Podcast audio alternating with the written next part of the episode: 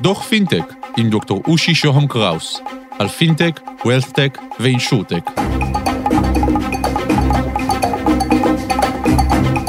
דוח מספר 61 על לקוחות חדשים ובנקים חדשים.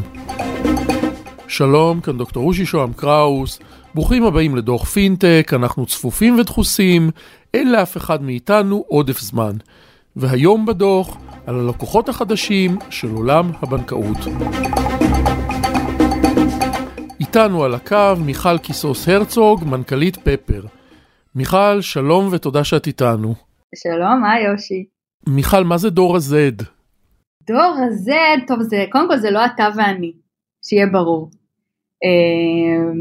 בדיוק אני זוכרת שביום אה, ביום אה, שישי אבא שלי אה, ואני כזה דיברנו וזה והוא גם שאל אותי מה זה דור ה-Z, הוא אומר לי אני דור ה-Z, אמרתי לו לא לא, אתה בומר, ואז מפה זה התחיל. הרי הגילאים של, הדור, בדרך כלל אנחנו נוהגים לחלק את הדורות לפי גילאים ובכל גיל אנחנו נותנים לו שם ומאפיין. יש את הבומר, יש את ה-X, יש את ה-Y ויש את ה-Z. ויש להם, ומחלקים אותם לפי שנים. אה, דור ה-Z זה בעצם אלה שהיום הם בערך אה, בני 12 עד 25. זאת אומרת 12 זה הכי צעיר, 25 זה בערך הכי בוגר, זה אומר שהחלק הגדול מביניהם כבר סיים את הלימודים שלו בתיכון, הרוב המוחלט ביניהם הם כבר סטודנטים, הם עומדים להיכנס לשוק התעסוקה המוסדרת, מי שבבתי אה, ספר יסודיים היום זה כבר הדור שאחרי. אז זה בגדול דור ה-Z. מיכל, אז מה מאפיין אותם? במה הם מיוחדים? מעבר לחלוקה שהיא לפי שנים, שזה כזה מאוד דיכוטומי ולא עוזר לנו להבין בעצם שום דבר, אה, אני חושבת שיותר מעניין להסתכל על הדורות לפי האירועים המרכזיים שעיצבו אותם ובאמת די השפיעו לנצח על השקפת העולם של כמעט כל דור.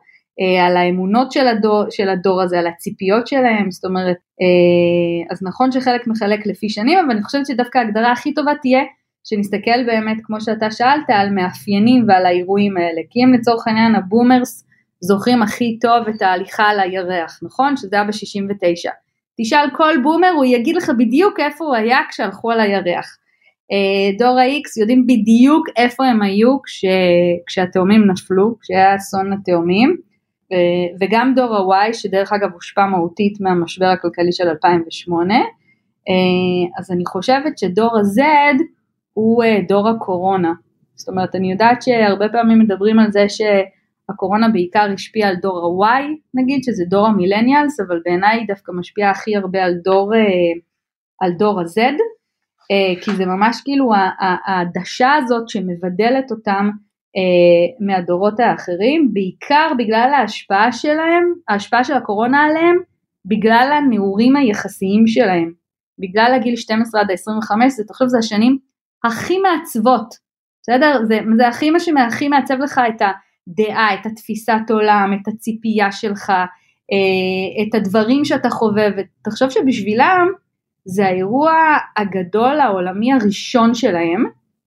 ואין להם איזה נקודת התייחסות אחרת איך להגיב או להתנהג כמו שיש אולי לדורות הקודמים. זאת אומרת, זו פעם ראשונה שלהם אה, במפגש כזה, וזה בעיניי באמת הרגע שמגדיר את הדור עבור אה, הדור הזה, וזה, וזה ישפיע עליהם בחוויה, בזיכרונות, כל.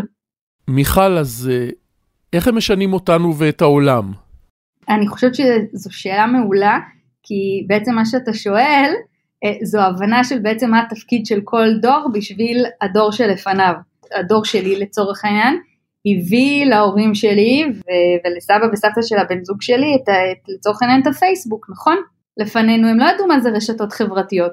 זאת אומרת כל דור מביא כאילו את הדורות שלפניו להיכנס, אה, אה, להיכנס לתחומים מסוימים ואני חושבת שהדור הזה בעצם יגדיר לכל הדורות שהיו לפניו את העתיד, זאת אומרת אם הם יחליטו שהדבר הכי חשוב במקום עבודה זה יציבות, זה זכויות סוציאליות, אה, הרבה מעבר לכל אה, מיני כזה פרקס כאלה שיש במקומות עבודה, יותר חשוב להם טיול לתאילנד או בירה חינם, או אם יותר חשוב להם לעבוד מהבית, או אם יותר חשוב להם גמישות בשעות העבודה, או שחשוב להם שגם יהיה להם מקום וזמן לעיסוקים הפרטיים שלהם או לדברים הנוספים שהם יעשו, ככה תראה חוויית העבודה של כולנו.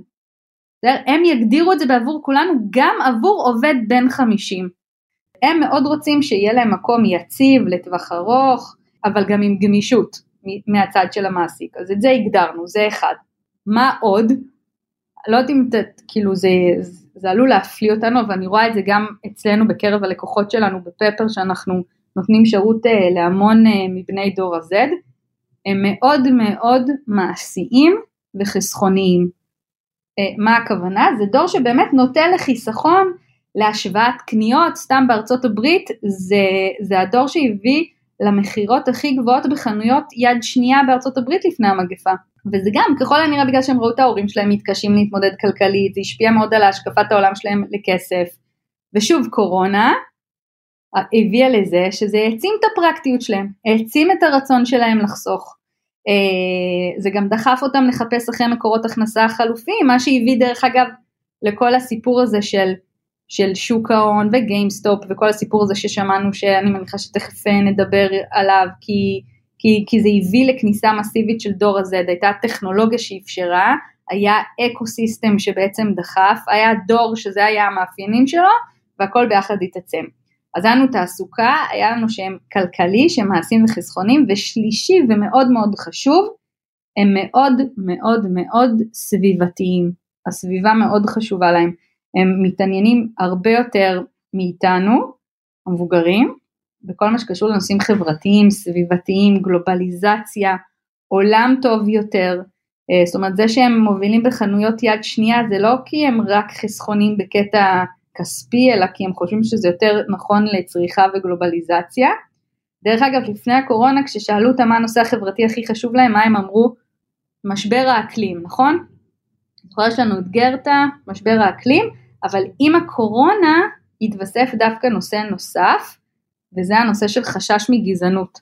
הם ראו איך הקורונה דווקא הביאה ל, אה, ליותר גזענות וזה העלה את הנושא עוד רמה ודבר אחרון חביב שבעיניי הוא מאפיין חשוב לגביהם זה כל הנושא של המצב הנפשי שלהם והלך הרוח שלהם. זה דור שלמרות שהוא נולד לדיגיטל אה, אה, הם נולדו לעידן אינטרנט, זה היה להם סמארטפון, אבל כשאתה שואל אותם איזה פעילויות אתם הכי אוהבים, הם דווקא מציינים פעילויות פיזיות, דברים שעושים במשותף, הופעות, טיולים, כאלה.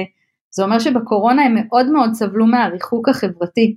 זה נורא השפיע על המצב הנפשי שלהם מבחינת uh, כל האי ודאות הזאת, המורכבות, העמימות שהמגפה, שהמגפה הזאת הביאה איתה, גרם להם למצב נפשי uh, שהוא יותר, uh, יותר מעורער.